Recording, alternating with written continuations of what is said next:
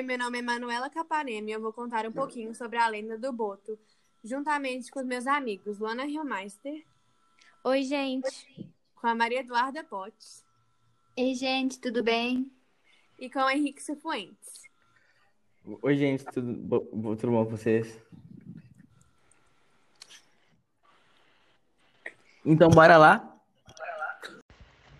A lenda do boto. Existem dois tipos de botos na Amazônia, o rosado e o preto, sendo cada um de diferente espécie, com diferentes hábitos e envolvidos em diferentes tradições. Viajando ao longo dos rios, é comum ver um boto mergulhando ou ondulando a águas à distância. Comenta-se que o boto preto, ou tucuxi, é amigável e ajuda a salvar as pessoas de afogamentos, mas dizem que o boto rosado é perigoso. Sendo de visão ineficiente, os botos possuem um sofisticado sistema de sonar, que os ajuda a navegar nas águas barrentas do rio Amazonas. Depois do homem, eles são os maiores predadores de peixes.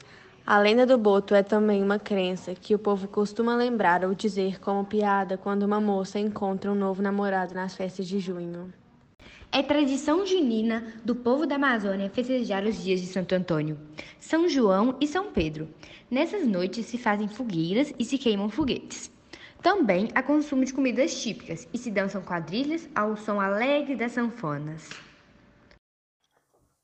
As lendas contam que nessas noites quando as pessoas estão distraídas celebrando, o boto rosado aparece transformado em um bonito e elegante rapaz, mas sempre usando um chapéu, porque sua transformação não é completa e suas narinas se encontram no topo de sua cabeça, fazendo um buraco. Como um cavalheiro, ele conquista e encanta a primeira jovem bonita que encontra, leva para o fundo do rio e engravida. Nunca mais pode revê-la. Durante essas festividades, quando o homem aparece usando um chapéu, as pessoas pedem para que ele o retire, para não pensarem que ele é um boto. E quando uma jovem engravida e não se sabe quem é o pai da criança, é comum se dizer que é um filho do boto.